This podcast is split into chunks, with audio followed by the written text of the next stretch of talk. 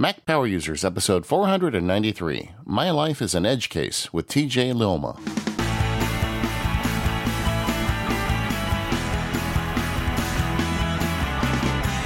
Hello, everyone. This is David Sparks along with my pal, Stephen Hackett. How are you today, Stephen? I'm great, David. How are you? Good, good. And I like the fact that we've got someone on the show we haven't had here for quite a while. Welcome back to the show, TJ Luoma. Hey, I'm super happy to be back for the big episode 500 extravaganza. I'm so excited to be on this huge, important episode. Wait, Uh, TJ? what number is this? TJM. This is 493. Sorry, man. Oh, I, I thought we were just recording early. Yeah, no, no, no. But but we did once again make sure that we got you in under 500. TJ's been a guest on the show in the past, but it's been several years since you were last here, TJ. He is a minister uh, now in upstate New York, a super nerd um, who uh, blogs on the internet at Rhymes with Diploma. I like how you did that, by the way. Thank you. That's how I've explained to people how to pronounce my last name for my entire life. And now my son is doing it too. So that's kind of a nice tradition we're, ha- we're handing on. Yeah, he's over at rhymeswithdiploma.com. Some some really nice, insightful technology writing there, and over on Twitter at at TJ Luoma, and that's got a U in there, by the way, TJ L U O M A. There you Uh, go. But uh, just one of my favorite guests on the show because you've always got an opinion on something you're doing. You're always pushing the envelope out there. I love how you do that. Uh, it, it is interesting to me. I've said this on the show before, but we have so many uh, ministers slash monks slash who knows what uh, religious folk listening to the show doing amazing things with their technology. Yeah, you know, I think it's kind of fun. And uh, one of my big claims to fame is that uh, Brett Terpstra once called uh, things that I do insane, which uh, I, I wear as a badge of honor. And uh, he also called me the number one reader of his website recently. So I'm, I'm going to get that on business cards or maybe a tattoo. Oh wow, all the way, man, all the way. Yeah. All right. Well, uh, it's been several years, TJ. So I think we need to start just catching up with what your gear is these days, because I know that you've you've had some changes in your life. Yeah, it, it's been it's been quite a ride. I uh, I had a 2015 MacBook. Yes, the original. Yes, it only had eight gigabytes of RAM, and uh, that has been my main Mac for, uh, since then. I got it in 2015, and boy, it did not age very well. Uh, I love the size. I, I love the no fans. Oh, no fan is amazing. The one port thing didn't bother me that much. I've got a time capsule for my backups. I had a little hub that I could plug stuff in, but uh, yeah, about two years ago, it really started to be like, mm, this is not good. Uh, and I didn't really want any of the laptops that Apple had, and the like. If I wanted a MacBook Pro, that was the one that I wanted. It was going to be like over two thousand dollars, and I wasn't going to be thrilled with it. And then the 12.9 uh, iPad Pro with Face ID came out. And Face ID and I have an interesting history. I was sure I was going to hate it. I was sure I was going to hate the notch. And so when the iPhone 10 came out, I actually got the 8, like one of the only people in the world, I think. Wow. I got. I went with yes, and my son. Uh, long story short, needed a new iPhone. We ended up getting him a ten, and uh, I saw Face ID, and I was like, hmm. So I went with the 10s Max when uh, that came out, and as soon as Face ID was a thing, I was like, I want this everywhere. And so when I was looking to replace my laptop, I was like, I don't like the touch bar. I don't like this. I don't like that. I can spend all this money on a laptop, but I'm not going to be happy with it. Or I could get the 12.9 inch iPad Pro with Face ID and be getting like the best one that Apple's making and be happy with it. And so I switched to the iPad.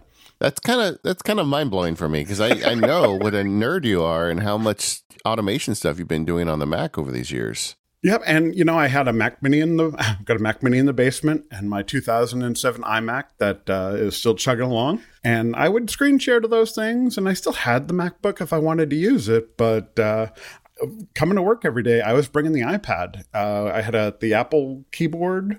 Uh, now have the Brydge keyboard, and uh, it was great. I, I really, I was, I'm still thrilled with it. I think it's one of the best things that Apple has made uh, in a long time. I've always had an iPad and liked it, but this is The 12.9 inch, if you can accept the size of it, it's just so much space. And of course, I was used to a 12 inch MacBook. So it was like, well, this is actually bigger than my laptop. Yeah, I mean, it is a laptop replacement. I think that's what people need to, yeah. to, to kind of to grok on that is if you think it's too big, then it probably is too big for you. But yep. if you're looking for something to replace a laptop like you were doing, uh, it you know that extra real estate does help when it's on your desk. Yeah, and, and the side by side mode is what sold me on the 12.9 because, you know, two apps is really, you know, the difference between one app and two app is, is significant. And being able to use two side by side like that, that was really, that was really key.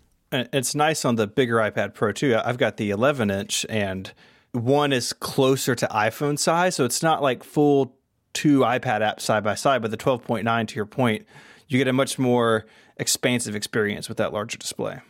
I mean, yeah. you, you, get you get one and a half apps on the 11 inch, and you get two apps on the 12.9. Right, that's right. That's the biggest difference between the two devices, other than the size, of course. And I really got into shortcuts with, uh, the, you know, that scratched my, uh, let me scratch my automation itch. Yeah, uh, I I never used workflow uh, because I was sure that that app was going to die. and then Apple bought it, and I was like, oh, wait, it's dead. It's dead now. They've hired these people, and all those people, Federico, who spent all that time working on the stuff, they are going to be so sad because that app is going away. Boy, was I wrong. and I was thrilled to be wrong. they really went a different direction. That we that was a real question. Like, did, are they going to put those people like on the air? You know, are they going to put it on a team supporting you know like some hardware? Are they going to switch them over to you know pages? You just didn't know, but they actually kept them together and and made it better. Yeah, and I'm I'm thrilled to see what they're doing in iOS 13, but uh, we won't talk about the stat the state that iOS 13's in right at the moment. yeah. So you're on the beta, right? Yep, I, I, have installed the beta and I have regrets. Yeah, common refrain. You know, I got lulled. I got lulled into thinking public beta means eh, it's pretty much fine. And not this year. So I've actually been kind of scared to even use some of the stuff because it's like, is this going to blow up? On, on my iPhone, I regularly have to just shut it down and uh, restart it to, to like even get the app switcher to work one day. I couldn't even flip up from the bottom. Yeah, it's it's it's uh, an adventure this summer. yes, leave, yes. Leave it at that. And I had Catalina and installed for about mm, three and a half minutes yeah. before I went, nope. Yeah, yeah, that's that's about right. so so you've switched out the MacBook was sort of the hub for you, and you you've now put the 12.9 iPad in its place. Uh, I'm curious. Do you feel like you've had to to shed things to to make that work? Is there something that you really wish you could do, but you're willing to leave behind for the portability? You know the the battery life. I know everybody says it, but the battery life is just insanely good, and just being able to pick it up. Uh, the the thing that I missed the most was Keyboard Maestro. Uh, which will come as a surprise to pretty much no one who has paid any attention to anything I've done. Uh, and but other than that, I mean, I Pages. I was using Pages on the Mac. I was using Pages on the iPad. I was using Bear and Ulysses, um, and some of the automation stuff. Quite frankly, shortcuts can do a few things that I don't know how to do any easier on my Mac, which surprised yeah. me. Yeah, that that happens. I, I have a few automations like that as well that just work better with shortcuts than they do with even mm-hmm. Keyboard Maestro and AppleScript. Well, you know, the, the on the Mac, it feels like sort of front end, like UI automation tools. They are willing to fall back to something like scripting languages because they're available. And I'm not saying that's good or bad. That's just kind of how a lot of these things go. But on the iPad, that's not always an option, right? You can run something like Pythonista, but for most people, shortcuts is as deep as it gets. And so if, it feels like shortcuts and that infrastructure has to surface so much more into the UI because there's not another option, it does open doors to people that would be closed on the Mac. I think that's a really interesting thing about shortcuts. And I think we're seeing more people adopt it because it's not intimidating. Like even Automator on the Mac can can feel intimidating in places where shortcuts feels friendly and you're dragging blocks around and you can go deeper if you want, but if you don't need to, it's a the learning curve I feel like is pretty gentle. And to add to that, I'd also say that Shortcuts just goes further than Automator does. I think mm-hmm. people who get Automator, they run out of runway very quickly because it just doesn't do a lot of things that you can with Shortcuts. Yeah, one of the things with with shortcuts, there are two of them really. One is that Apple has this. Uh, one of their built-in things was for like parsing web pages, and it, it will like get to the body of the uh, web page pretty easily. And you know, there have been tools out there to do that. You know, Instapaper had a formatter, and a couple of others. But the one on the iPad is great and I tried to look it up on the Mac and like to, to use the same service on the Mac is like hundreds of dollars like per month or something. So obviously Apple has some kind of a deal with them. And one of the things I have to do is with the, the day job, though, I use a, uh, there's a calendar that's published that has the readings for each Sunday and it tells you the Sunday, it tells you the readings, etc. And it's just in this regular calendar format. And on the iPad, I can go through, run a shortcut that was pretty much already there, parse it all out, and then pick up the the reading title. I can go to another website, get the text of the reading, and throw that all into Bear or Ulysses fairly easily. And again, that's just something I couldn't. I don't know how to do that on the Mac, and I know how to do a lot on the Mac but this was just easier. So now, even when I'm using the Mac and the iPad together, there's sometimes I go to the Mac. Uh, I go to the iPad rather because it's just easier, and you know there is that David. I know you've talked about this the the delight factor, the the sort of nice, uh, you know, the niceness of using it. That uh, even when I felt like there was something that I had to do on the Mac, uh, I never really resented it. It was sort of like, okay, well, this is just something I've got to do. Um, I really haven't had a desktop computer for a long time, so I've had laptops, and you know, sometimes there are things that would be easier to do on a 27 inch iMac, but I don't have one of those either. So and, and, as geeks, it's fun just learning new things, which when you change a platform, it, it forces your brain to find new solutions. And sometimes they're better. But I, we, are going to do a whole segment on automation because you have so many automation uh, tricks up your sleeve. Um, but I want to, to kind of finish this story about your hardware. It didn't end with your acquisition of the iPad, did it? no, it did not. Uh, the iPad and I were, were good, close friends for well over a year. Uh, but just in the last two weeks, uh, I have purchased a new uh, MacBook Air. Uh, I, I, did manage to buy the MacBook Air uh, just about two weeks before the, they were updated. Uh, but the update was fairly minor, um, mostly the keyboard. And that was another. I, I, had my keyboard on my 2015 MacBook replaced three times. That was not fun. it's now out of warranty, of course. And 2015 doesn't even uh, get covered in any of the uh, service programs anymore. But uh, I, I do, typing on the keyboard I like. Uh, and uh, I was ready for a new Mac. I was ready to trust again uh, and hope mm-hmm. not. To, you know, I, I, I knew I'd been hurt, but so yeah, I now have a 13-inch MacBook Air with 16 gigabytes of memory and a 512 SSD and two ports. Two hey. ports. Crazy talk it's interesting. You your laptop uh, journey is identical to my wife's. She had a 2015 MacBook.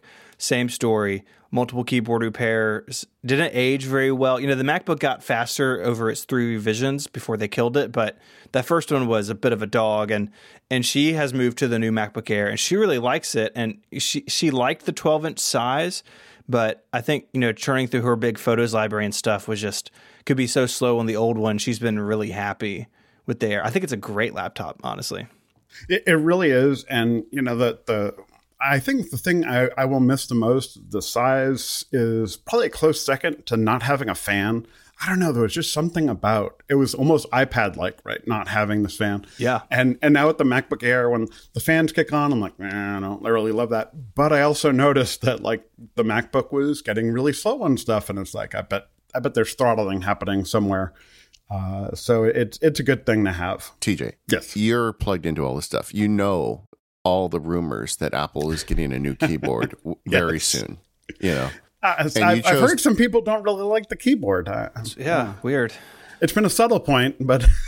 Yeah, and I want to look. I know some people like the typing, some people don't like the typing. That's not the issue. To me, is it's it's established that these keyboards fail. I mean, Right. You've had three.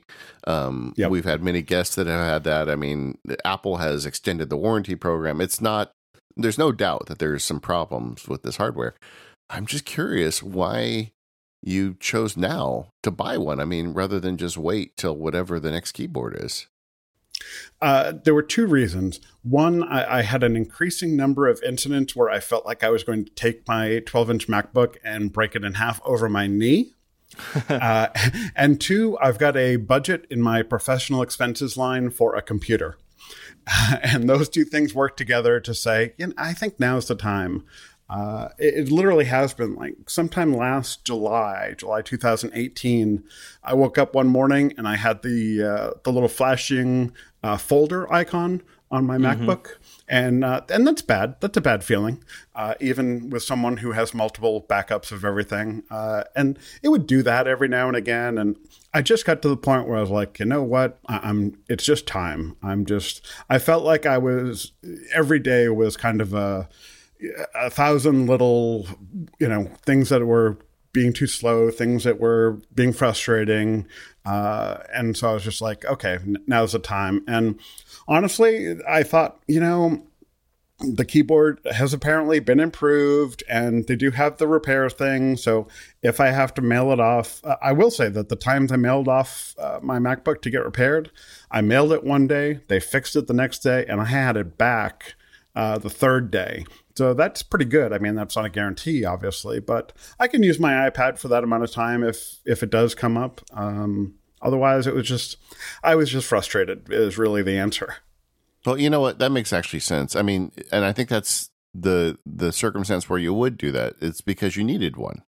Yes. Yeah. It was. You wait as long as you can, and then buy. And and like Stephen said, I, I do think the new MacBook Airs are pretty great. So I think you're going to be fine.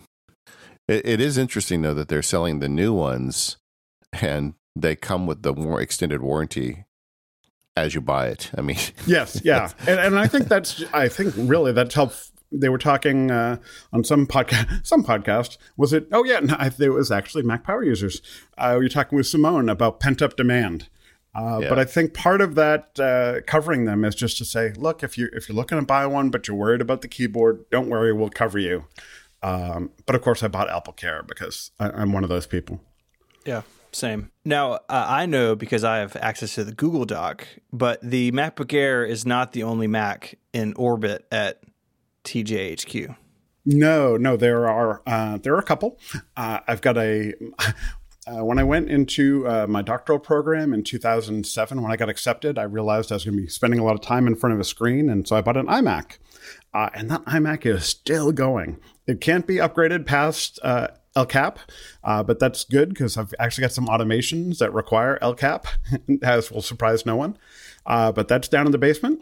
Uh, right next to that is a, a Mac Mini, uh, 2012. It was the good one before it got bad, before it went four years, before it got updated. Uh, I've got one yeah, of those. That, that one. that one. Everyone remembers that. You thought MacBook Escape was a hard. Uh, surprisingly, I completely understand that. And you know? I have a, uh, a Mac at Mac Stadium. I keep wanting to call it Mac Mini Colo, but Mac Stadium uh, and I've had that for several years. And uh, I switched over. I had a, a Linux uh, server account at uh, DreamHost, and it's just so nice to have your server be a Mac, and I can screen share in and do all the things that I need to do. And uh, that one is, I think, 2011 or 12, and that's the the server model that has two hard drives in it because backups. I feel like we could do a whole show on that that Mac oh, yeah. Stadium. Yeah, yeah. I, am really curious about this. Maybe um, let, let's, let's put a pin in that because I, I, I have questions. Sure. And that and that's the entire sum of your Mac empire. Uh, well, there's there's still my old 2011 MacBook Air that my son uses, and the sure. 2015 MacBook is still there. It's still you know chugging along. I'm not sure what its fate will be, but uh, I think a clean install might help a little bit, and uh, we'll go from there. Oh, and I should say, my mother, uh, who's mostly iPad now, still has my Black Book Remember oh, the black yeah. MacBook? Yeah. Every now and again, she needs something that's flash based or something like that. And I pulled it out this past week. She hadn't turned it on in like two years. Um, Safari doesn't work uh, much anymore, but we've got Google Chrome that like something with HTTPS, uh, SSL stuff. Uh, but uh, yeah, that so that's still that's still on the edge of the empire, I guess I would say. Yeah, some some of our younger listeners may be thinking Black MacBook. So there's a link in the show notes to an article I wrote on iMore years ago. Of course there is. Oh, I love you. In the uh, the the MacBook days, they had the white plastic one, but if you had an extra two hundred dollars and you wanted some more hard drive space, but you really wanted to look cooler than all your friends, you got the black one. And I got to say, I have both of them. The black one still to this day looks super cool. My brother had a black MacBook in college. I had, and I had like a 15 inch aluminum PowerBook, and then a, later a MacBook Pro. But he bought that black MacBook, guys. I had jealousy in my heart because it looked so dang cool, and it still yeah. does. So black it still does. It still does, and that keyboard is still great. Yeah, uh, the, it is. You know, it's it's not Retina, but I mean, if you made a Retina screen MacBook that size and shape, people would love it. Mm-hmm. And it didn't turn yellow like the white ones did. yeah, that's true. That, that's, that's true. true. You know, I, am I'm thinking of it. I think the only Mac that I've owned that is no longer in, still in service, was my original 2003 or four. I bought a I bought a PowerBook the year before they switched to Intel. that was yeah. my first Mac. And uh, when you know PowerPC went away, that that one went away. But I think the rest of them. I mean, it's just a testament to how long the the hardware can last.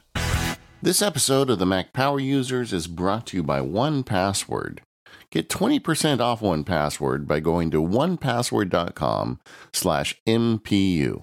1Password is the perfect solution for managing passwords in your family. It's got applications for the Mac, iOS, Windows, Android, Linux, and even Chrome OS. With a 1Password subscription, you get unlimited passwords, items, and one gigabyte of document storage and 24 7 friendly email support. I really love 1Password in my family because it's got the rest of my family using safe password habits. You can get up to five members on a subscription. They just keep adding features like travel mode to help you safely cross borders, two factor authentication for an extra layer of protection, and the ability to share passwords, credit cards, and secure notes safely. My wife and I, and my kids even, use the sharing of 1Password passwords all the time. It's a great way to have safe and secure passwords and at the same time convenience. Once you set up a family account, you can manage what family members see what. So you don't have to give the banking website to the 12 year old, but you can give them the Netflix account. It just works.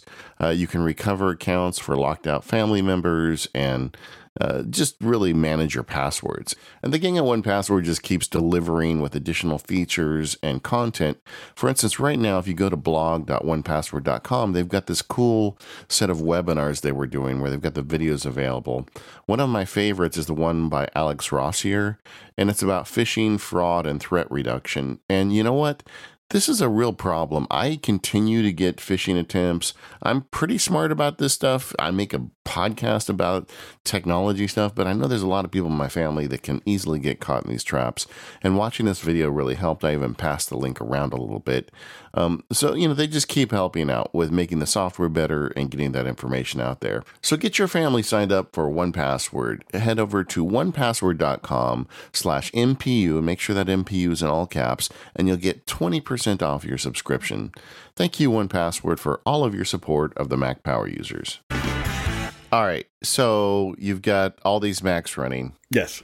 How are you? What, what's the software you're using these days? I mean, you're a guy that's always looking for the latest and the greatest.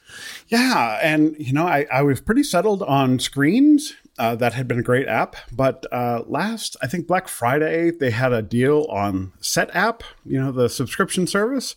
Yeah. And I, w- I was really skeptical about Setapp. I don't know why. I just was like, eh, I'm not sure. But the, the discount was, I think it was like 20 or 30%. And uh, I signed up for Setapp because I knew there were a couple apps in there that I did not have and would like. And one of them was called Jump Desktop. Never yeah. heard of it before. And it's it's better. It's it, it's got the same type of thing where you put the little app on and it will connect you even when you're not at your home network. And I've been out with my iPad and trying to connect to my home computers, and for some reason, Jump works more often than uh, screens is, and of course, uh, back to my Mac, uh, RIP. And it, it's it's got some really cool features about you know being able to automatically adjust the uh, screen resolution of the Mac you're connecting to, so it can fill your iPad screen, so you don't have that like letterboxing effect, uh, which can be really nice. Um, and so yeah, that, I've been really impressed by that, uh, and and use that quite a bit. Uh, I used got- to use that. I used to use that app for my when I was at the old firm, and I had to remote into a PC. And Jump Desktop was the best solution at the time for going to a PC. But I switched to screens once I no longer had to work with a PC. I haven't used that app for years, so I, I'm glad it's still in development. Yeah, and and the nice thing is if you do get Setapp, both screens and Jump Desktop are in there, so you can you know try it out, see which one works better for you. Uh, I don't claim to understand why one of them works better than another in the same type of situation, but you know, Gremlins. Yeah. So so explain that. So, so some folks are listening, and uh, and you know what are you remoting into, and and what are you remoting from, and what are the circumstances that get you to do that? And and I guess uh, the, the bigger question is, and uh, we I want to get back around to that Mac Stadium thing. Yes, yeah. Well, uh, so the Mac Mini that I've got in my garage has no monitor connected to it. Uh, so I'll screen share into that just, you know, when I have to do something there. Um, I will screen share into uh, the the iMac. Uh, the iMac runs uh, Audio Hijack. I've got it set up so that it uh, automatically records uh, live shows uh, for ATP and the Relay Network, and I'll just jump on there and make sure that Audio Hijack is working correctly.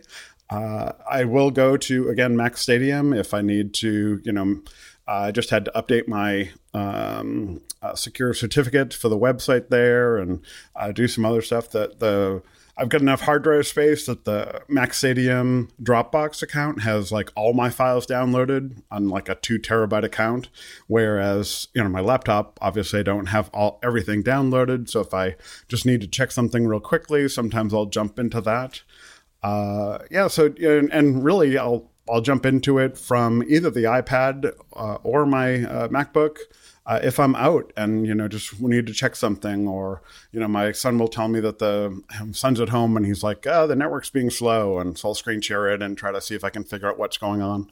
You know, so so Mac Stadium, I believe they're in Nevada. Um, Stephen, you you guys work with them. Mac Mini Colo was in Nevada, but I think Mac Stadium's in even more Yeah. places. I think They've they're got several locations. Yeah, the the Vegas is sort of like the the most well known one, but they have several co-location spots now. So you can even set up with them to have like a Mac, you know, distributed Mac stuff. So you have build servers or file servers that are mirrored across data centers. It's really cool stuff. Okay, and so what it does is, for listeners who are not familiar with it, uh, the Mac Mini has got that nice small footprint. So this is a particularly appropriate device for it. So companies quite often, like Relay FM, will buy a Mac Mini, and then they will plug it in at the at the company at Mac Stadium. So mm-hmm. it's, it's a room. Just imagine a room full of Mac Minis connected to the internet. And the advantage is that they keep it there. It's always powered on and you can access it remotely from anywhere in the world. And like like really, I believe you guys use it for the live shows, correct? The the live streaming server was there, and we also use it. Uh, the way TJ mentioned is I have a Dropbox account signed up on that. That every shared Dropbox folders, like each podcast on the network has their own shared Dropbox folder where they sync files. All Yeah. of those get synced to the uh, the Mac Stadium machine as just a, another level of backup because then that machine gets time machined and, and backblazed as well. So it's, uh, it's a place for us to stick files as well, which is uh, handy. Okay, so and that makes sense. You guys run a company, you got many podcasts. TJ is Yeah. a guy working out of his house. And Yes. th- there's a part of me, TJ, that wants so much to buy a Mac Mini and send it to Mac Stadium. I just Yes. I just want to say I have a Mac in Nevada that I can access at any time. And I'm begging to justify a reason to do it, and I can just never find one. So tell me, what are you doing? I'm so happy to, to have this information for you. So yeah, I've got. I have rather than set up automation on my uh, MacBook or on my iPad, I've got an always on Mac with super high bandwidth. So I have uh, shortcuts on my uh, iPad. I'm, I'm gesturing with my hands now, which you can't see. I'm, I'm so excited. I have shortcuts on my iPad that'll save a URL to a text file in my uh, Dropbox, and that file will get picked up by my Mac Mini Colo, sorry, Mac Stadium machine, and it will download the file and save it to Dropbox, so it's automatically on all my Macs when I get back to them. Uh, I've got Hazel rules running. I've got uh, LaunchD uh, g- stuff going. I've got my website, uh, all of my websites actually, um, using the the server app, which Apple keeps deprecating and deprecating, but still works. I've got a bunch of those on there uh, that I run through the server app. Uh, I've got, again, I've got some automations uh, for things that I want to record and just don't have to worry about like, am I going to have enough bandwidth for this? Or, uh, you know, if I want to, um, I run a Plex server off of it. Uh, Nice. so I, yeah, because why not? Um, and uh, so I, what I download uh, my uh let's well this is gray area guys. I'm downloading my stuff from itunes and uh, then magic happens and then uh, it goes into my plex uh, account because i'm happy to pay for the stuff but i want to be able to watch it wherever i want. And the nice thing about plex is i can cache the stuff onto my ipad if i want to or just access it wherever. Uh, i mean there's just so many things i've got going on in that uh, on that uh, imac on that mac mini rather and uh, yeah, it's just super. And you know, for what I was paying for hosting before, it really wasn't that much more to do this. Uh, and it's uh, yeah, it's just this always on super fast Mac, and I'm running a 2011 2012 model. Uh, which Stephen, remember at one point you mentioned that your uh, the Mac Mini for Relay was using a USB uh, dongle for Ethernet Yep. Still is. that was a key for me because I was having some problems with mine. And I said to them, Hey, could you try switching me to a USB? And it worked. And I was like, Oh, thank you, Stephen. so who knew that that was going to be uh, the key? But uh, yeah, it's just. It's just one of these things that's always on. I've got uh, here's here's a big one too. Uh, I use something called Resilio Sync, which is a terrible name. It used to be called BitTorrent Sync, and they renamed it. Uh, and it's basically like Dropbox, but there's no cloud. Uh, so my Mac Mini at Mac Stadium is like where all that stuff syncs to. So I can sync folders that aren't in my Dropbox folder. Uh, so I can sync my downloads folders. Because if I download an app on one Mac, I'm probably going to want to install it on my other Macs. So my downloads folder syncs. So it's, it's kind of your own offsite backup as well. Absolutely. I run Yeah. ARQ, the Arq backup. Uh, I run, I back up my Macs there. Uh, and then that Mac Mini, Co- Mac Stadium machine gets backed up to Backblaze. So my backups are backed up. I mean, quite often the folks I know that, that use it and love it are people that that don't have an always on Mac in their home already. Yes. I mean that that's one of the keys. Like for me, because I have an iMac that's running twenty four seven, I I pull off a lot of those tricks just with the Mac that's already here. But like I remember at one point, I don't know if he's still doing, it, but I think like um, Federico Viticci, because he was doing everything on his iPad, had a Mac Mini running at Mac Stadium that he was doing some offsite automation on, and uh, or people who primarily work on laptops. It's great because when you have a laptop, the lid's closed and things don't happen. Yep. Um, the other thing I've heard people do with it is people who go crazy with Apple Mail rules. Um, you have an instance of Apple Mail running on your Mac Stadium Mac Mini, and so it's applying rules, basically creating your own rule system without turning your email over to Google or somebody else to to do that for you. Yes, I ran uh, Spam Spam Sieve. Is that how you pronounce Yeah. that? Uh, Yeah. I ran that on there for a while before I switched over to Fastmail. Yeah, so it, I, I I'm still not. I don't think it's probably it's probably something I don't need at this point. But but I'm always interested to hear how you know. I guess I would say quote unquote normal folks are using it. You know, not for like a big company like Relay. And boy, it sure is tempting. I just love the idea of it. You know. Well, yeah, and again, having having had a shell account with you know Linux, and there were just enough differences in Linux on the command line stuff, and of course everything you were doing was command line. That it was like, oh, well, this doesn't work over here, and that, and now having one one operating system forever. Uh, I also had a Synology for a while, and I'll tell you, the Mac Mini just replaced that too, because again, that was the Plex thing and the backups and everything. It's just it's just so nice to have one operating system for everything.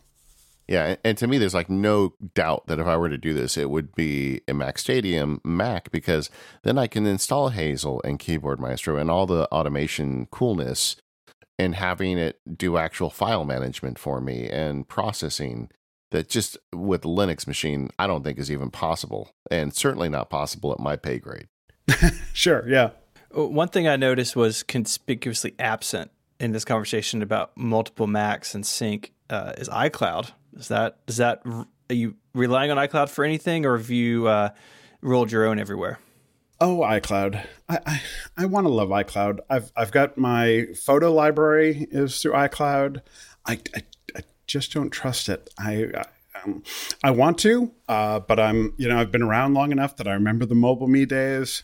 And so I only use iCloud pretty much for something that's like actively in use between my iPad and my uh, Mac, if like a page document or something like that, that I'm, I'm working on right now. But um, I'm just looking at my iCloud drive now, and it it's pretty barren. There's not a whole lot in there. Um, and one of the things that the biggest thing for me with Dropbox, well, two things. One is their revision system where you can go in and like click on this file and then show me all the versions of it. I with, uh, with Dropbox, that. you mean? With Dropbox, yes. I rely on that in Dropbox and iCloud Drive supposedly has something kind of like that, but I've never really used it. And the other thing with Dropbox is that Smart Sync feature where not just selective sync where you can say don't sync this folder or sync this folder, but with their Smart Sync, you can say like, show me this folder, show me this folder or file, but make it a placeholder, and then only download it if I click on it. And that is a awesome feature. And with the recent, well, everyone referred to it as a price increase for Dropbox, but that feature actually came down uh, to the the regular people tier, and that's actually going to save me money because I can drop down. I think it's like three terabytes, and I, I don't need that much, so I can go down to like the two terabyte level, and that that works so well um, for saving uh, space on my laptop. That uh, that's really huge for me, and and pretty much everything I've you know Dropbox is so simple. It's just one folder that syncs. And iCloud Drive looks like one folder that syncs, but really it's like a bunch of different folders somewhere hidden in the library folder that kind of linked, kind of not. Um, I do have uh, documents and, and uh, desktop uh, syncing turned on uh, between my Macs again because I might be you know jumping between one or the other, uh, and because I don't use it that extensively, it, it seems to work okay.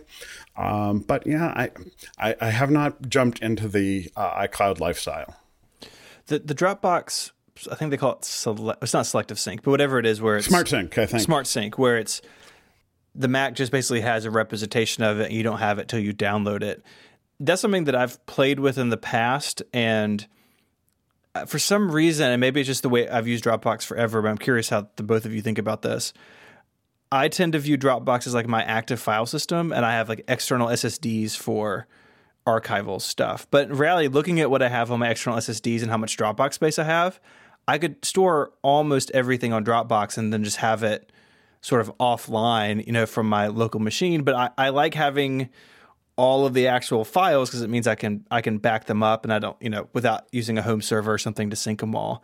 And I just I wonder how many people are out there are really taking advantage of this feature in Dropbox. Where like, hey, look, you could throw a ton of stuff here, but you can still make it a very tiny footprint on your laptop. And I wonder how many people are really exploring that at this point. Well, I'll tell you two things. Um, it screws up uh, Time Machine uh, because Time Machine gets very confused with those placeholder files. Uh, so I had to uh, specifically exclude that from uh, my time uh, time machine backups. And again, I'm not worried about that because it's all on the Mac Stadium machine. Uh, it also seems to confuse Super Duper, um, but uh, I've moved over to Carbon Copy Cloner, and again, these are two great apps, two great developers. You can't go wrong with either one of them. But in my experience, Super Duper did have some problems with those placeholder files, uh, and of course, that whole thing has gotten so much harder now with, uh, I think, in Mojave, the way that like access happens and and all these other things that uh, that's a harder job for those guys recently. But uh, yeah, I, I, think you're right. Um, I am uh, I have so many files in my Dropbox that I got an email from Dropbox support one day saying, uh, pointing me to a, a, file in their help desk system saying, uh, yeah, there are limits to how many files you should keep in Dropbox. And I'm well over it. Uh, so that does when I set it up on a new machine, it's like four days before the whole thing is uh, up to date. So yeah, I, I, think you know there are some issues with using it as your you know everything box uh, that people should be aware of. And so a couple, I'm on the other side of it a little bit. A couple years ago, when I got serious about using the iPad a lot more, I just went ahead and and turned my file system from Dropbox to iCloud. Mm-hmm and um, it, I find it a lot easier moving between mobile and Mac, just using Apple's system. Frankly, um, I've not had any file loss to my knowledge, and I'm pretty careful about it. Um, but there's just different philosophies. Like for instance, the iCloud storage has that thing. Like I'm, I don't own a laptop, but I, I have a loaner from someone. It's a long story, but so I've been using it a little bit off and on lately, and like I don't like it because I have it saying just you know select basically the iCloud version of selective sync, but it doesn't know what the right ones are to selectively sync. I don't have a button I can press to say this folder always keep up to date, and so quite often I find myself somewhere where I don't have what I need on my device. Whereas with Dropbox, you get to kind of tell it what to do. Yes. Um, and there, the, there um, are a couple of apps for the uh, for iCloud with that. Uh, one is called Bailiff. Uh, by eclectic eclecticlight.co that's howard oakley's site i think uh, and there was an older one called iCloud Control uh, that you can find on GitHub. I can get you links for both of these for the show notes. Yeah, I'll, I'll check them out. Yeah. Um, but uh, yeah, you're right. It's definitely easier on Dropbox to, to control that sort of thing because Apple wants to just sort of make it work magically, and they can't. I mean, it's just nobody could. But I, I understand where they're coming from because a lot of users don't want to be that fiddly. You know? Exactly. And, and but I do, you know, I'm I'm but I'm an outlier. Um, right. So I don't know, but I think iCloud gets a, a bum rap at this point because it, it is pretty stable, and I've I've just not really had many problems with it, and the, they're catching up. You know, the the shared folder thing coming with uh, Catalina. I'm very curious to see how well that works. But even like I'm working on a new field guide, I've got an editor working with me. We just set up a shared Dropbox folder because it's just you know, I mean, it's just it's an easy groove to fall into because you just know they'll work. This episode of Mac Power Users is brought to you by Text Expander. Text Expander is one of those tools that simply boost your productivity no matter where you are on the Mac, Windows, iPhone or iPad, or even Chrome. Because with Text Expander, you can turn things that you type often into snippets and use them anywhere and everywhere that you type. Your time is too valuable and life is too short to constantly retype common phrases, common words, common sentences that you could just make a snippet. And it's not just for individuals. You can use Text Expander with your company through Text Expander for Teams for things like customer support, reports, email, or anywhere else you need consistent and accurate text. If you have common language that your employees need to send out to people or even use internally, you could bundle those up into a bunch of snippets and make sure that everything everywhere is the same. Like I said, Text Expander is available for Mac OS, Windows, iPhone, iPad, and Chrome. And head on over to the website. You can learn a lot about different things you can do with Text Expander. Uh, Jeff Gamet has this really awesome thing about podcast workflows. There's things for professors, presenters, all sorts of different uses of Text Expander. Once you dig into it, you'll really discover that it's pretty much endless the things you can do with it. If you visit textexpander.com slash podcast, you can learn more, and show listeners will get 20% off their first year. Once again, that's textexpander.com slash podcast for 20% off your first year, and be sure to tell them you came from the Mac Power users. All right, TJ, you've been teasing us with some of your automation tricks that you've been up to lately. uh, I, I, want to dig into them deeper. One of them you had mentioned you were using shortcuts to trigger Hazel, to trigger your Mac in Nevada. I mean, what are you what are you doing, man? well, I think uh, I may be one of the uh, you know you've heard of the multi-pad lifestyle. Uh, yeah. I may be the first person who's entered into the multi Luna display lifestyle. okay. I have a, uh, a mini DisplayPort one hooked up to my Mac Mini in the basement, and I've got a USB C one that I'll plug into the MacBook Air. Uh, but it's Luna isn't really de- designed for this. Again, my life as an edge case. Um, so I set up a, a, keyboard maestro shortcut so that when I plug in the uh, USB C into my MacBook Air, it will quit Luna Display on the Mac Mini uh, over the local network. And then when I unplug it, it will launch it again. So that way I can always know which one of my uh, Macs I'm going to hook up with uh, Luna Display, which uh, it, everyone, well, I imagine most podcast folks have heard about by now, but uh, it's it's a super app. Uh, the, the dongle, I think, is $60, $70, but it's totally worth it if you are wanting to do this. I'm using it right now as a second screen on my MacBook Air, and it, it's just awesome. Uh, I've got uh, yeah, I've got uh, YouTube stuff. Uh, again, I think this Google would probably tell you this is a moral gray area for me. It's just easier. Uh, if I find something on YouTube that I want to download and watch later, I've got a shortcut that will save the URL to a text file. And my uh, Mac Mini will pull that up and open the URL in Downie, D O W N I E. Uh, which you can buy separately, but it too is involved in Setapp, uh, and it will download video from pretty much any website you can find. Sure. And again, that video gets saved to a Dropbox folder, so it's on all of my Macs if I want it. And that's just handy for those things where it's like, you know, somebody's posted a, a video link on Twitter or something, and I want to watch it, but I don't have time to watch it now. And I really wish there was a better way of doing a watch later list, but um, Plex had one and got rid of it, which I still don't understand. And YouTube, if they have one, I, I can't find it. All right, so let's let's unpack that a little bit for folks listening. Sure. Um, so you're on an iOS device and you see a YouTube video you like. So yes. your your automation with shortcuts, my guess would be grabs the URL from your current web page exactly and saves that to a text file. Correct. The text file is somewhere on the cloud, probably in Dropbox. Um, yep. And then on your Mac, you've got Hazel running. Correct. Okay. And so, so then what happens with I rather than me, you explain it to folks. What happens? What does Hazel do?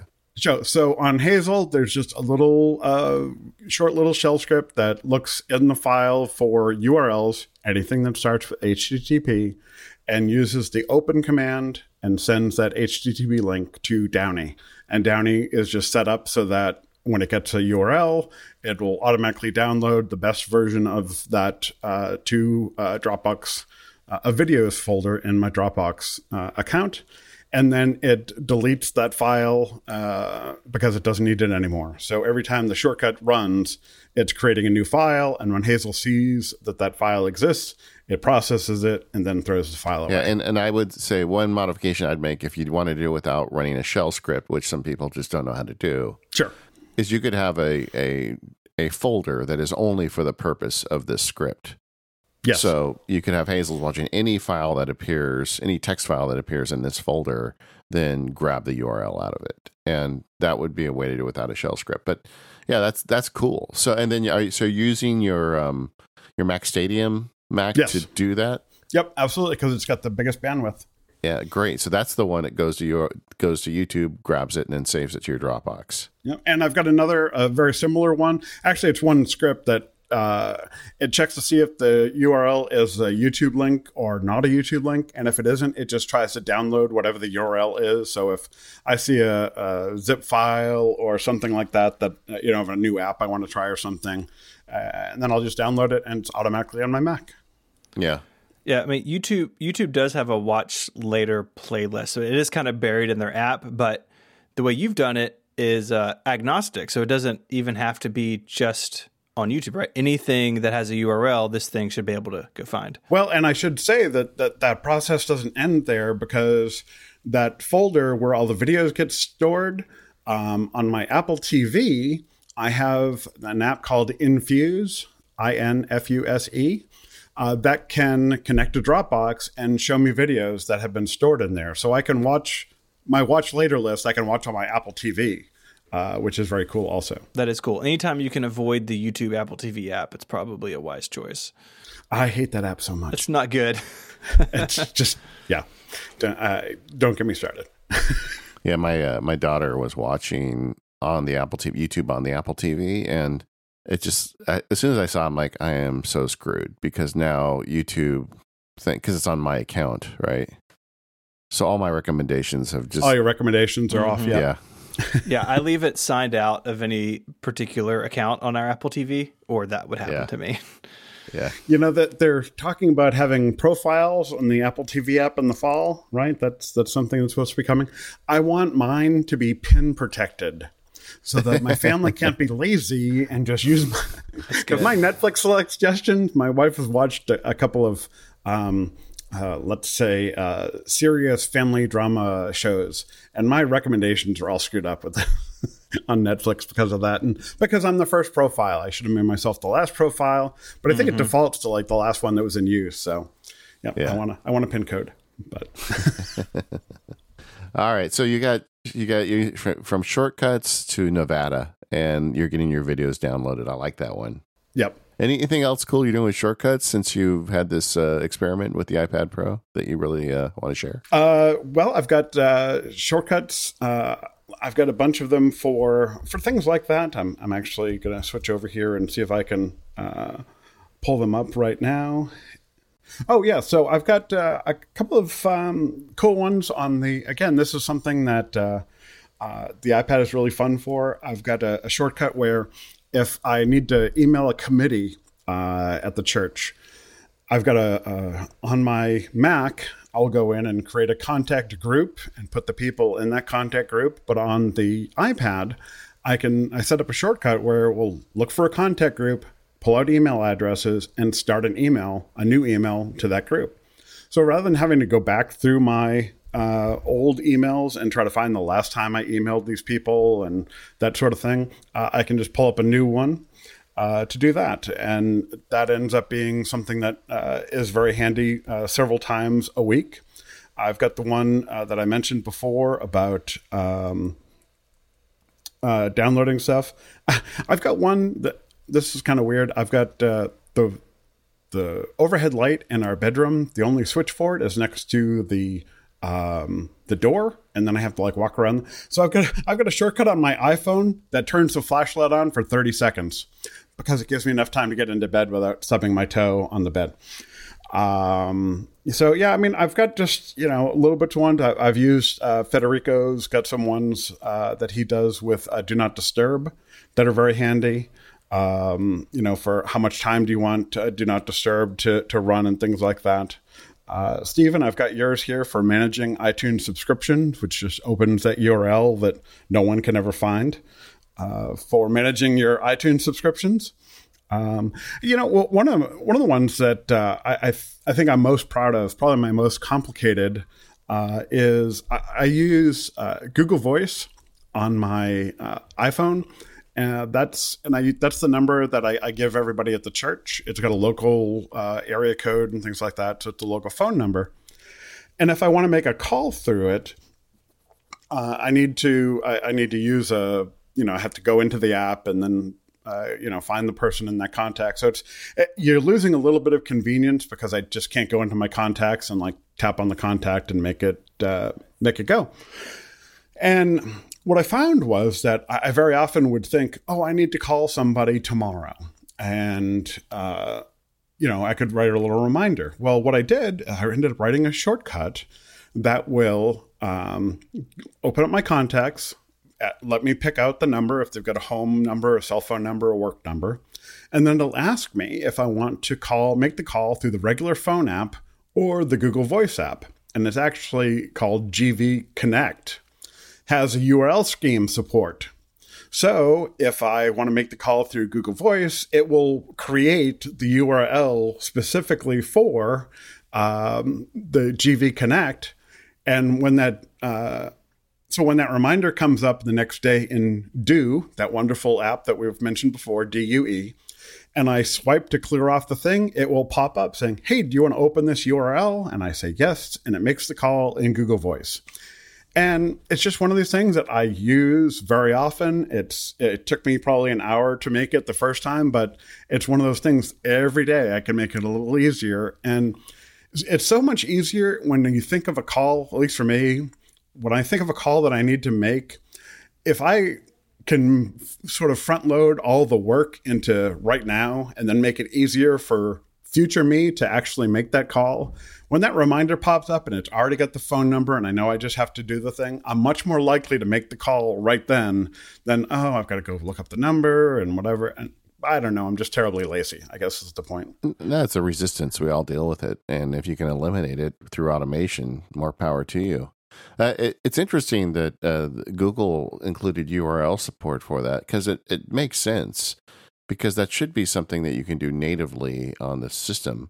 I'm actually really curious. Um, you have to let me know offline with the new shortcuts because they they're really trying to remove right. URL schemes. You know, they're trying to make it. I mean, you are a geeky guy, so you figured out you could find a URL scheme to make that call. There's a lot of people that would have never even imagined that was possible.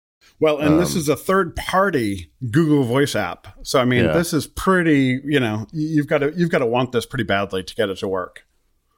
Yeah, so I'm I'm just curious as as Apple pushes eh, will that be a discoverable something that's easier than setting up a URL scheme going forward? Yeah, I, I hope so. Ide- ideally, it would, but I, I don't know. We're going to get there immediately.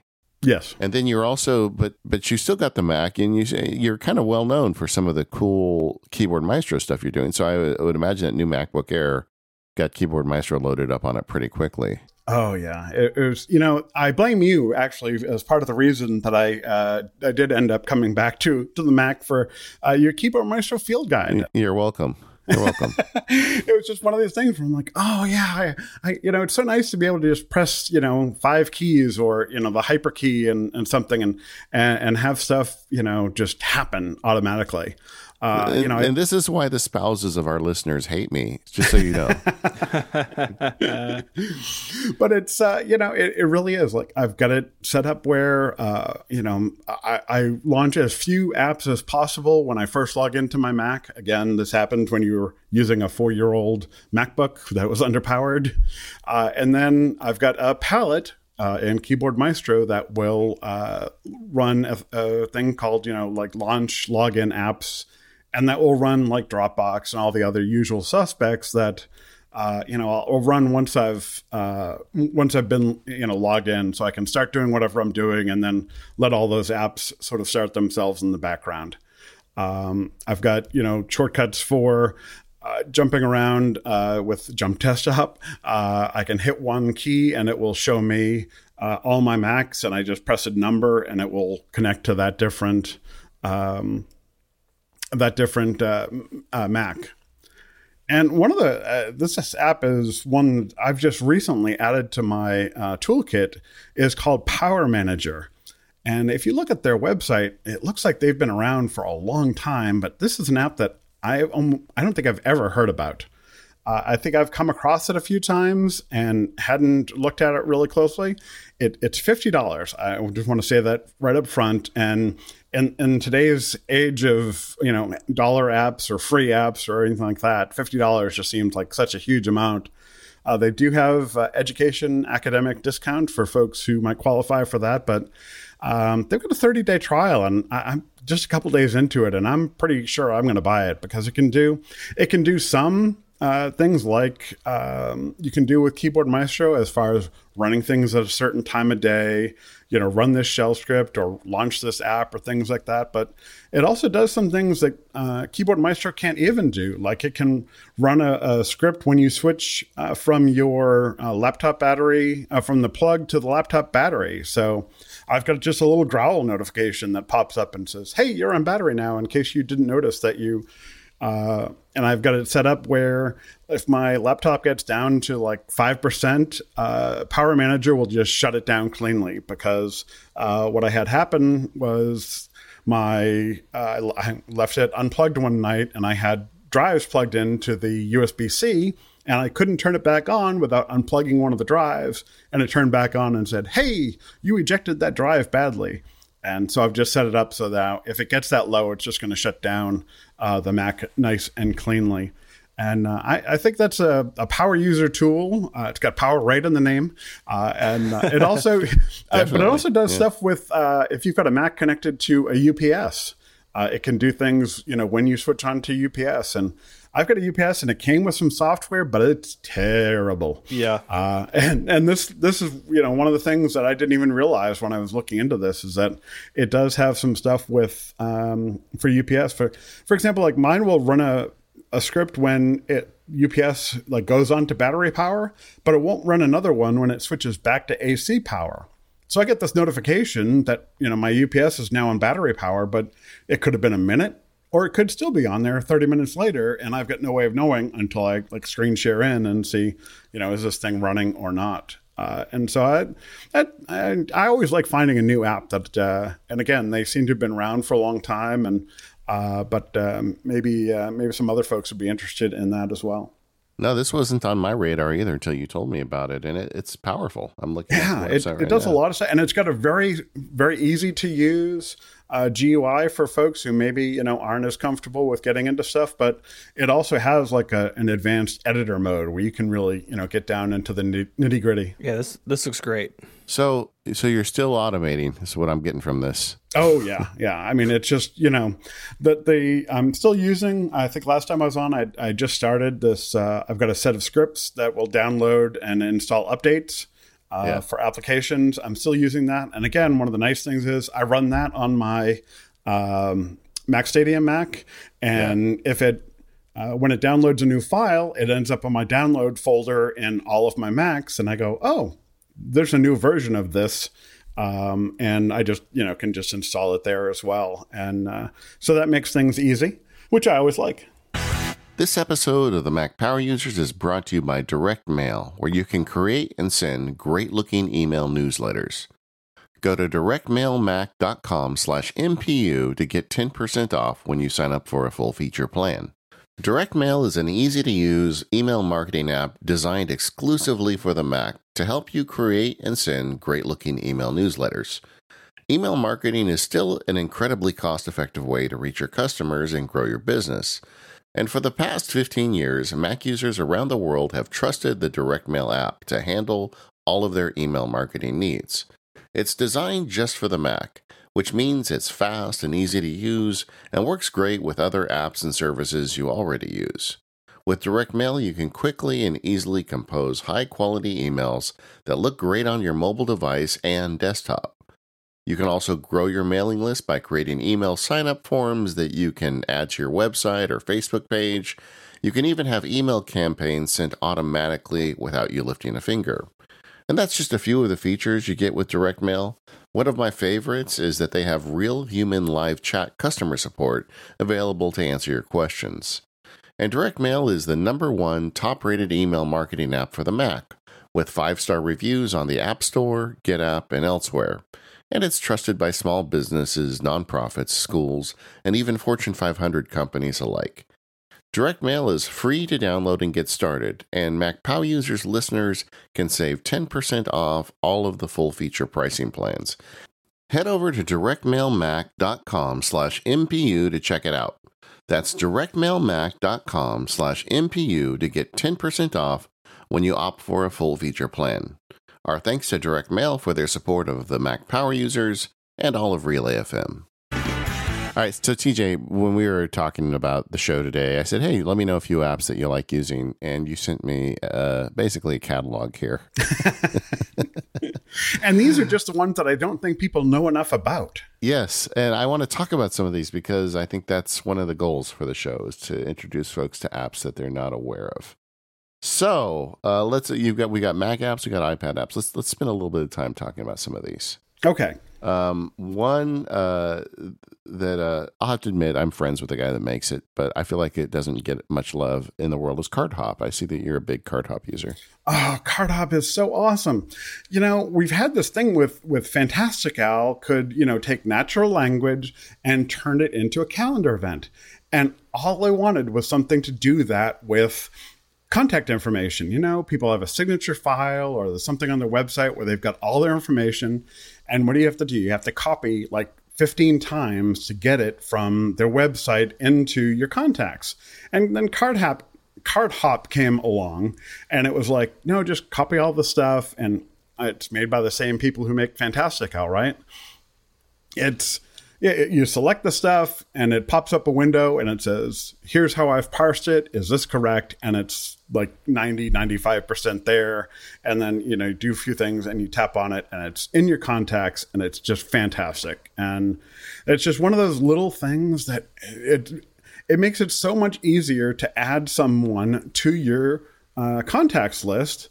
And this is something you, we're going to want to do now because I think one of the features that every Mac Power user is looking forward to is when iOS 13 is stable, please God, someday, uh, when we can use iOS 13 and this feature for, hey, if somebody's in my address book, let the phone ring, but otherwise send it to voicemail. Mm-hmm. Well, you're going to want your address book to be, uh, you know, up up and running and, and correct and everything. So that's uh, yeah, I I just can't say enough good stuff. It's one of the if you have this issue and everybody does, it's sort of like you know making a new event in a con- in your calendar isn't that bad, but it's so much better with Fantastical.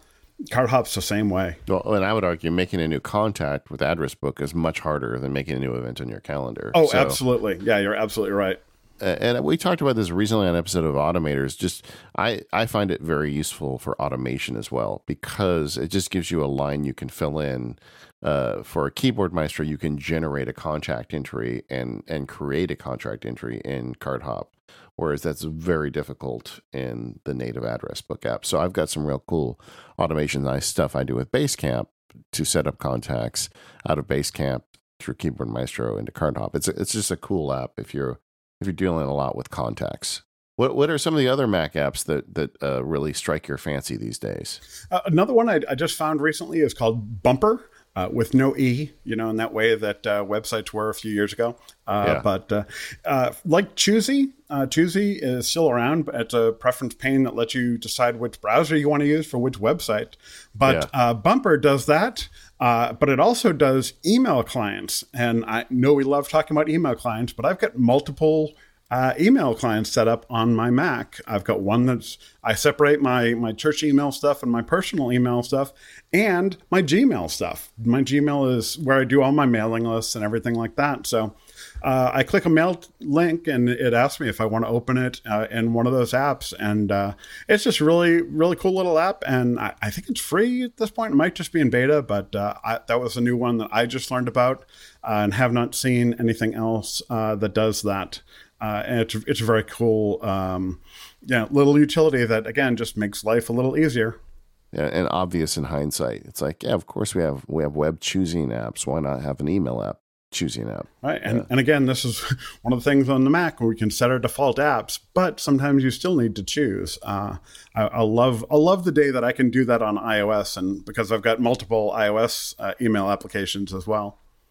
I mentioned Downie. Uh, that's a great uh, app again for um, uh, for being uh, for downloading video from pretty much anywhere. It's updated, you know, at least weekly with you know some site has changed something, uh, and that's again part of Setapp You can u- grab that. Uh, that's very cool.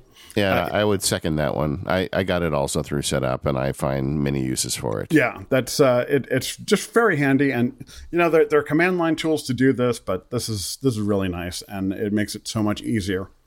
Uh, if you want to uh, do local backups of your iOS devices, um, there's this app called iMazing. Um, that's uh, very very useful. You can you set it up once with uh, by connecting uh, your iOS devices to uh, your Mac, and it does the first setup over USB, but then in the future it'll uh, update wirelessly. And I do that uh, with my iOS devices and my family's iOS devices, just just because we, we do have iCloud backup. But again, can you have too many backups? Uh, not in my world. Yeah, there's another one you have on your list that I wanted to talk about. I don't think we've ever mentioned on the show, but I'm a big fan of this one as well uh, Mac Pilot. Tell us about that one. Oh, Mac Pilot. Yeah, this is Setapp again. I mean, it, it's really handy because uh, you know if if you didn't know of these apps or if it was just a little bit more than you wanted to to spend for something, uh, you can really get a good use out of out of it with Setapp and.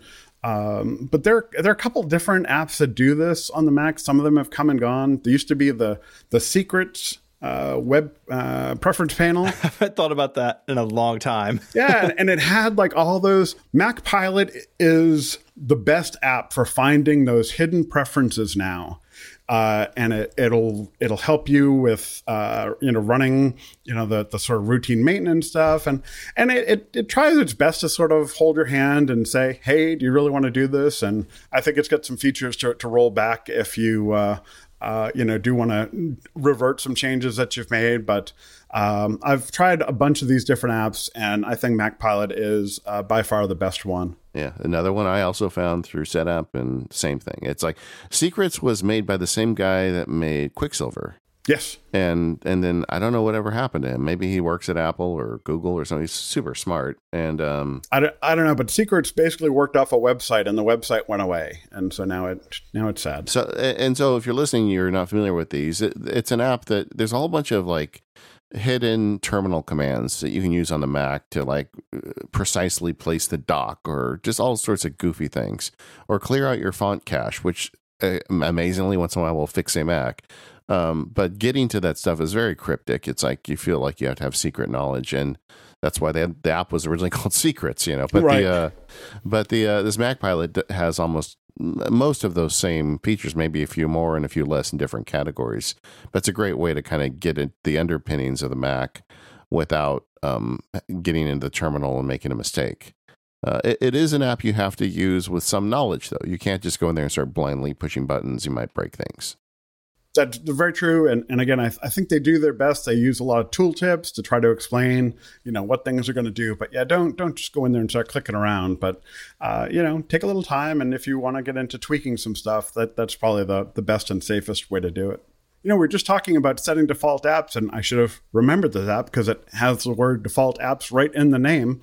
Uh, Swift default apps uh, is a replacement for an old preference panel called RC default apps, which had kind of, I think, fallen by the wayside. I think it might still be 32 bits. Uh, and it will let you set all the sort of defaults. You can set your default text editor. You can set, if I click on a on a feed link and it wants to open Apple News, and you're like, oh, there's no way I want you to open Apple News. Yeah. I want you to open like an actual RSS reader, uh, and those sorts of things. It's a free app. Uh, it's on GitHub again, and uh, again, it can be a little overwhelming the first time you look at it. But if you're looking to tweak that one, hey, I always want this app to open when I do this thing. Uh, check out Swift Default Apps because that's one of the, those features in Mac OS, the Get Info pane. So if you're in Finder and you hit Get, you know, File Get Info, say on a JPEG, you can say I want all my JPEGs to open in Photoshop and not Preview or, or what have you. But there's so many things that we interact with on the Mac that there's not like there's not get info for a link, right? To your point, you right. you had an RSS feed. It's like I don't. Why would I want you in Apple News? I have Reeder sitting in my dock, so it sounds like this closes that gap.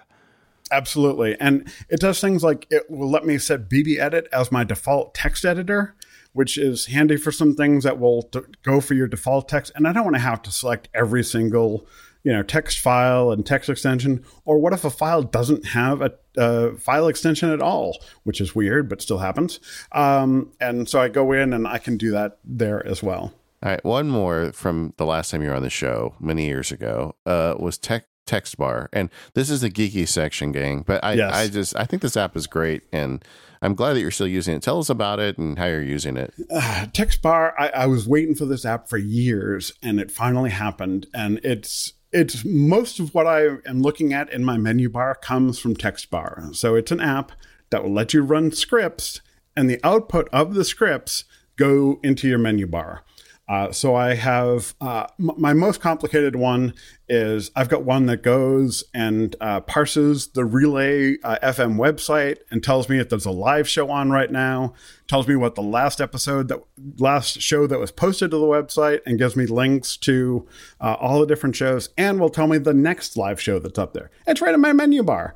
Uh, I've got stuff for my battery levels, all this different cool stuff. If if you do anything with scripts, uh, at all and would ever, have ever thought, man, I wish I could put the output of this into my menu bar, uh, text bar is there for you. I think it's like five dollars or something. I, I, should have paid the guy a hundred dollars for this. Uh, Rich, if you're listening, um, that's not uh, that's not actually an offer, but not a uh, contract. I, it's just such a cool app, uh, and it it really does. there was something called I think Bitbar or something like this that was uh, it's pretty much dead at this point. But uh, yeah, uh, TextBar is is alive and well, and uh, Rich is is my hero for making this app. Now, have you shared over at uh, Sounds Like Diploma? Have you shared some of the scripts for your text bar stuff? Now I'm going to have to buy a new website. It's rhymes with diploma. Rhymes with diploma. Well, sorry, guys. Uh, I, I have. Uh, I think text bar. I actually wrote about uh, on Mac Stories, so you can probably find some stuff there. All right. Um, and uh, yeah, but uh, I definitely have written about that before. All right. We'll get some links because if you're listening and you heard, oh, it requires a script, I don't want to do that no, download some of these sample scripts because you you can some of them you can just plug in and be done. Yeah, it comes with some built in too, and it, you know so and Rich is really great about helping folks out. Uh, you know, if you're trying to do something and aren't sure how to do it, um, I'm sure he'd be he'd be happy to help too. Yeah, so it, it this is you should not be intimidated by this app, and it puts text in your in your menu bar. You know, I mean, I don't know what else to say. In your menu bar, and it's you like combine magic. it with bartender to put all the junk you don't need, you know, behind bartender. Thank God for bartender. And then you've really got like a status board across the top of your iMac, and uh, it's great. So uh, yeah, I I love this app. Other than Keyboard Maestro, I think the thing I missed most about the Mac when I was on iOS was the menu bar because I I had such you know, uh, I mean Bartender where you know that's another one of these apps that maybe everybody knows about, but I mean where were we before that? I, I'd need a 27 inch laptop if I had to see all my menu bar items without a way to hide some of them. I had I had bartender turned off, and I sent Stephen a uh, screenshot for something we were doing outside the show, and all he could I remember he wrote me back. He's like that I can't look at that menu bar.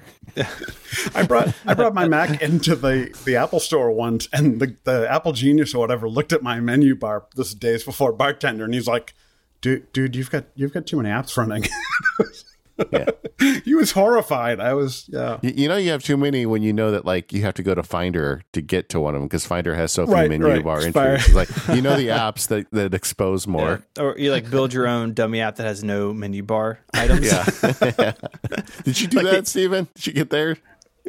There, there is there is an app out there that was just called like Dummy Bar or something like that that had no menus from back in the day before bar- bartender. The bartender saved us from that uh, terrible time.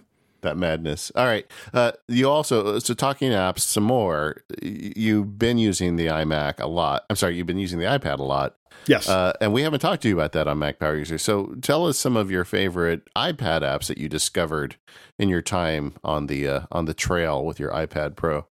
Yeah, the uh, one of them that I love is uh, Fiery Feeds. Uh, again, RSS is not dead, uh, despite uh, rumors. Uh, I love this app. This one that I'm, I'm hoping will come to the Mac eventually, but uh, I don't read RSS on my Mac very often. I'll I'll do that uh, on the iPad. It's, it's very cool. Um, there's there's just some you know it's got so many features. It's it's again it's a good power user because you can tweak a lot of the ways that things look. Um, I use that with uh, Feedbin, uh, and Feedbin will let you follow Twitter accounts as RSS feeds, uh, which I do for things uh, like Wirecutter, and I think uh, I think Nine to Five Mac has a deals one, and I just I don't want them in my Twitter feed, so I just put them into Feedbin, and I can just uh, flick through them really quickly. Uh, and I do I do follow a lot of RSS feeds still, so that's really handy. Uh, one uh, that uh, I don't know that many people uh, know about is called Liquid Text. yes. One of the best things about the uh, 12.9 inch uh, iPad is uh, if I've got these old journal articles that are, are full full page PDFs, being able to read that whole thing. And liquid text is like magic for you know highlighting and you know focusing on just the important parts.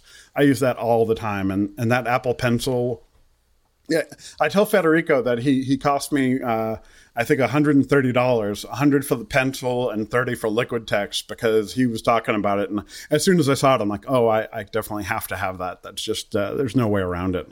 No, liquid text is a way to deal with PDFs on iPad that is rethought from the ground up. It's Absolutely. Like, and like one of the things I do with it is I have these long contracts. I pinch them and I can scrunch the document together and see two separate paragraphs. You know, one's on page two and the other one's on page 10. I can see them right next to each other and I can drag pieces of them out. I mean, it's just, uh, if you work with PDFs, try this app. Just try you, it. you really need to. It's, I mean, there Yeah. are tons of PDF apps out there, but there's nothing else like Liquid Text. And I'm hoping that it's going to be possible at some point. I don't know if it will be this fall, but to see two Liquid Text files next to each other, because that would be handy too. But it's already so useful. Yeah. Uh, my wife uh, does a lot of audiobooks. She loves audiobooks. She's pretty much always uh, got an audiobook going.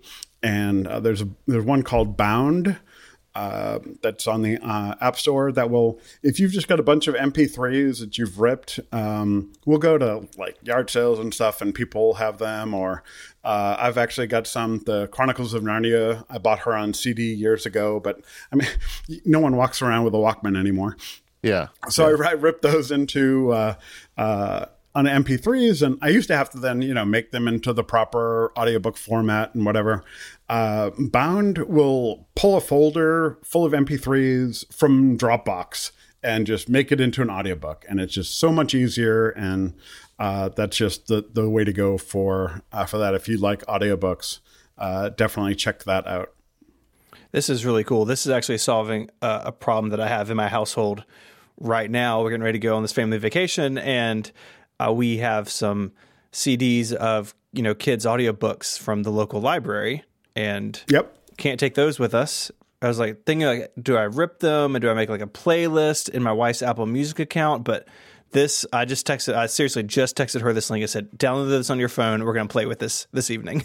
Yeah, This it- great. it's it's fantastic. And my wife does the same thing with with audiobooks. You know, she would she would get CDs uh, from the um, from the library, uh, and but at one point she had a car that didn't have a CD player because that's becoming more and more common. She's like, "How do I listen to these?" And so I would do the same thing. And and when she's done listening with it, we delete the MP3s. People, you know, we're not you know pirating or whatever. But uh, again, you know, that's just a good way of um, you know, using these things, especially if you've got, you know, I know kids re- love to re-listen to things over and over again, just like movies. So You know, as you were saying that, I was just thinking my Star Wars audio drama books. I loaned that to like a high school buddy like ten years ago. Oh no. I'm sitting here mad now. Well, I don't know I- if I'm ever going to get that back. I, I know exactly where mine are because I just ripped them not too long ago. So uh, drop me your address and I'll uh, I'll share the link. You can you can cut that out. call that guy up. Hey, buddy. Uh, yeah, you know it's that's great. Um, a couple more on your list that I think we'd want to call it clean text. I, I'm a big fan too. Basically, text soap for iPad. Yeah, yeah, and it's it's cheap and it's very simple to use. And uh, again, when I was using the uh, you know on the uh, on the Mac, I would do this with again. I think TextSoap is part of SetApp. I keep Yeah. saying you'd think we'd be sponsored by SetApp. They Yeah. call us guys, uh, but Well, uh, well they Clean did Text. sponsor some of our live shows years ago. So Oh, did they? Okay, well, good, yeah. good. But clean text is great. Uh, it's you know just an easy way, and again, you can do some of this yourself, especially if you use find replace and whatever. But to just be able to hit one button and then get back to your life, uh, if you use BB Edit and know the uh, Zap Gremlins command, which is probably my favorite command on the Mac, Zap Gremlins, just a great name. Uh, clean text will do pretty much uh, similar stuff on iOS until BB Edit comes to the iPad.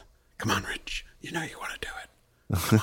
Sorry, I'm, my, my subliminal messaging You- you to Rich channeling, Siegel. yeah. Yes, yes. I'm Okay, praying. one, la- one last one on this list. You have one here I've never heard of. URL Manager.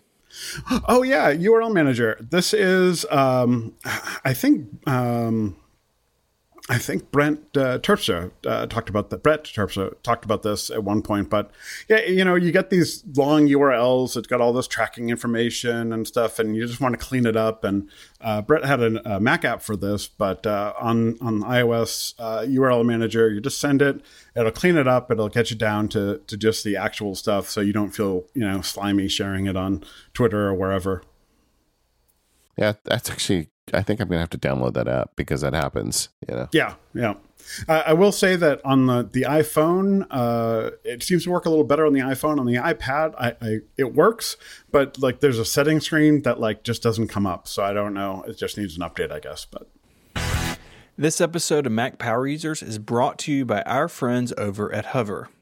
If you've been thinking about building an online identity, you can get started with one simple step buying a domain name. And with Hover, you will find the domain that shows the world who you are and what you're passionate about. I have used Hover for years. In fact, I just went through some renewals of some old domains related to 512 Pixels, my blog, including the old name it had before I rebranded and a bunch of, you know, URLs that are kind of close so someone mistypes it or uses the wrong TLD, it all redirects. And it was a good reminder of how long I've been working on the project, but how much it means to me. And it's nice to have a unique name and know that the domains are safe and sound because I have them registered at Hover. And Hover's great to work with. There are no upsells, and they use a really clean UI during the checkout process. Some of the, some of these other companies they're trying to trick you into buying things you don't need. Hover respects you as a customer, and they do everything they can to make the process easy and simple. And if you have any questions, you get in touch with their excellent support. But one thing I really love is the Hover Connect feature. So it allows you to connect your domain name to many website builders with just a few simple clicks. You know, DNS is not the easiest thing in the world, and Hover Connect kind of bypasses all that stuff. It makes it really easy to hook your domain name up to the website builder of your choice. Hover has over 400 domain name extensions to choose from, which can help brand yourself online. They have all the normal ones like .net, .com, .io, but maybe you want something a little spicier like .coffee, .ceo, or .photography. Whatever you want to showcase to the world, you can do it with Hover. If you're new to Hover, you can get 10% off any domain extension for the first year. Go on over to hover.com slash MPU. Make that first step towards building your online identity today. The URL once again is hover.com slash MPU. My thanks to Hover for their support of this show and Relay FM. One of the things, TJ, you're passionate about that I think we haven't covered enough on the show, at least lately, is just – uh, content blocking and you know kind of protecting your internet in your home. Yeah. And i know this is something you've given a lot of thought to and you've done some experimentation on. Share some thoughts with us uh, for folks listening that want to help sanitize the the internet a bit where they live. Yeah and I, I mean i know this is a controversial thing for for folks who run websites that you know are are paid by ads, but the, the, ads are just out of control, and I, I don't think anyone would uh, deny that. So, uh, I've got an Eero at home, the first generation Eero, uh, and I use the uh, is it called Eero Plus, the subscription mm. service. Yep, best deal on the internet, by the way. For hundred bucks a year, you get not only the Eero Plus service, you get uh, 1Password for families, which is usually sixty dollars a month, and you get um, a year. A year, yep. And you get uh, Encrypt Me, uh, used to be Cloak for VPN, also for families. That alone was 100 bucks a year. So I was paying $160 a year. Uh, even without Eero Plus. So now I've got the Eero Plus and I'm spending less money. And it also gives you malware Malwarebytes for Mac uh, which you know again whether or not you want to use that on your Mac is up to you. But it's a it's a well respected you know malware protection for your Mac, and that is a you know an issue that uh, I think everyone needs to be aware of. Uh, but the, the the thing with the Eero. Uh, it, it, will block ads right at the, the network level, so you don't have to have any content blockers on there. And I was looking one day, you can you know check it out and see like you know how many ads it's blocked in the past week or so. And I've got content blockers on my iOS devices, and my son and uh, uh, my son and my wife do not, uh, just because I didn't want to have to explain to them how it works and everything. And the difference that those content blockers on iOS make, I mean, we're talking thousands and thousands of ads per week that the Eero is blocking. Uh, and that the content blockers are blocked. I mean, it's it's not a few; it's a ton of them, and yeah, it's just something that you know it it prevents you from getting you know scroll jacked when you're scrolling along and all of a sudden your you know the web page takes over and does something else uh, I, have just you know i've just committed myself to that i'm using what is it one blocker x uh, mm-hmm. uh, is one of the ones that i'm using uh, i'm again flipping uh, quickly into the uh, settings vamp for time content blockers Okay, one blocker X, and the other one is called Better. Uh, and then the last one is obstru- unobstruct, which I think is specifically for like newsletters and such. Uh, if you really want to pare down the web and pr- pretty much break it, you can use something called Speed Afari like Safari, but with speed in it. Yeah. Uh, and you got to go in there and really tweak the settings. I have it at its very lowest setting because if you turn it up to like medium and high, it will like it won't load images, it won't load JavaScript, it won't load anything, which of course breaks most of the internet. But um, yeah, I've got it, and you know, one blocker X or ten. I'm not sure which one they go with. It blocks ads, adult site, annoyances, comments, social trackers, um, and all those things. And it's just everywhere, and it's just it's creepy and gross to you know be on one site and realize that you've been tracked from another. Yeah, I mean, for me, the I, I usually like I, you have a trust until trust is broken kind of attitude. And if a website throws a bunch of garbage at me, I will block them, but otherwise I let them through. But the thing that I like about the Eero Plus service, I, I am a customer as well, and they are occasionally a sponsor of the show. So everybody, but I, I pay the money for it. I, I bought my Eeros and I, I pay for the service. Yep. But the, the reason I like it is I still have a lot of teenagers visiting the house. And I just like being able to know that they're not going to get on any parts of the internet I don't really want them to get on from my house. And uh, and people tell me, well, they can go get on it at home with them. That's fine, but I just don't want them getting on it on my Wi-Fi. Yep, absolutely. Yeah, it's just and that's a, and sometimes it can even be an innocent thing where it's like you know they yeah. clicked on something and four links later they're looking at you know stuff they didn't expect to and you know, the Eero just gets in the way and they're going to go, oh, well, I, that wasn't that important enough for me to go bother dad about. Um, I've got, I've got this stuff turned on and I'll tell you that, you know, again, you can see, um, uh, if it's block stuff and we haven't run into any, but I've run into a couple where it's like, uh, I'll find a, an old link to, uh, you know, web page that the, the, domain lapsed and somebody took it over, and now it's trying to, you know, get you to download some, you know, something that claims to be a, a Flash installer that is really a, a malware installer, and uh, so it's just a, an ounce of protection. Yeah, you, you do stumble into this stuff, and and I do think as uh, responsible adults, you know, it's it's within our grasp, whether it's Eero Plus or some other service, to uh, to find a way to kind of block that stuff and and maybe have a little safer experience for the folks in your home. Yeah, absolutely. Do you doing that, Stephen? Yeah, and I'm using uh, Eero Plus as well for, yeah. for that stuff. You know, I've got 1Blocker X ten whatever uh, on my iOS device for for some content blocking and, and ad blocking there, but the network is uh, is protected from from Eero Plus. Uh, I also have a, a, Disney Home Circle, uh, which they're sponsor for some of my other shows.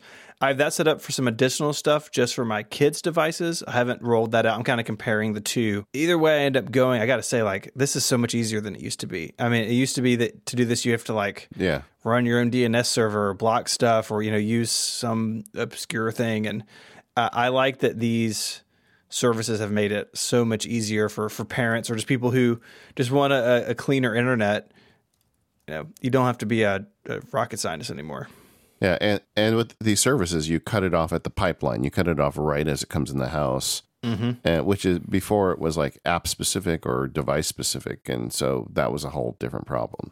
Yeah, and you know, get, before we turn this into a commercial for Eero, but you know, one of the things I, I this is just a real story. I've I've got some friends who you know they have a, a, strict no devices after bedtime policy and uh, all this stuff and and you know with Eero you can you know set of profiles and you know turn off your kids' uh, devices.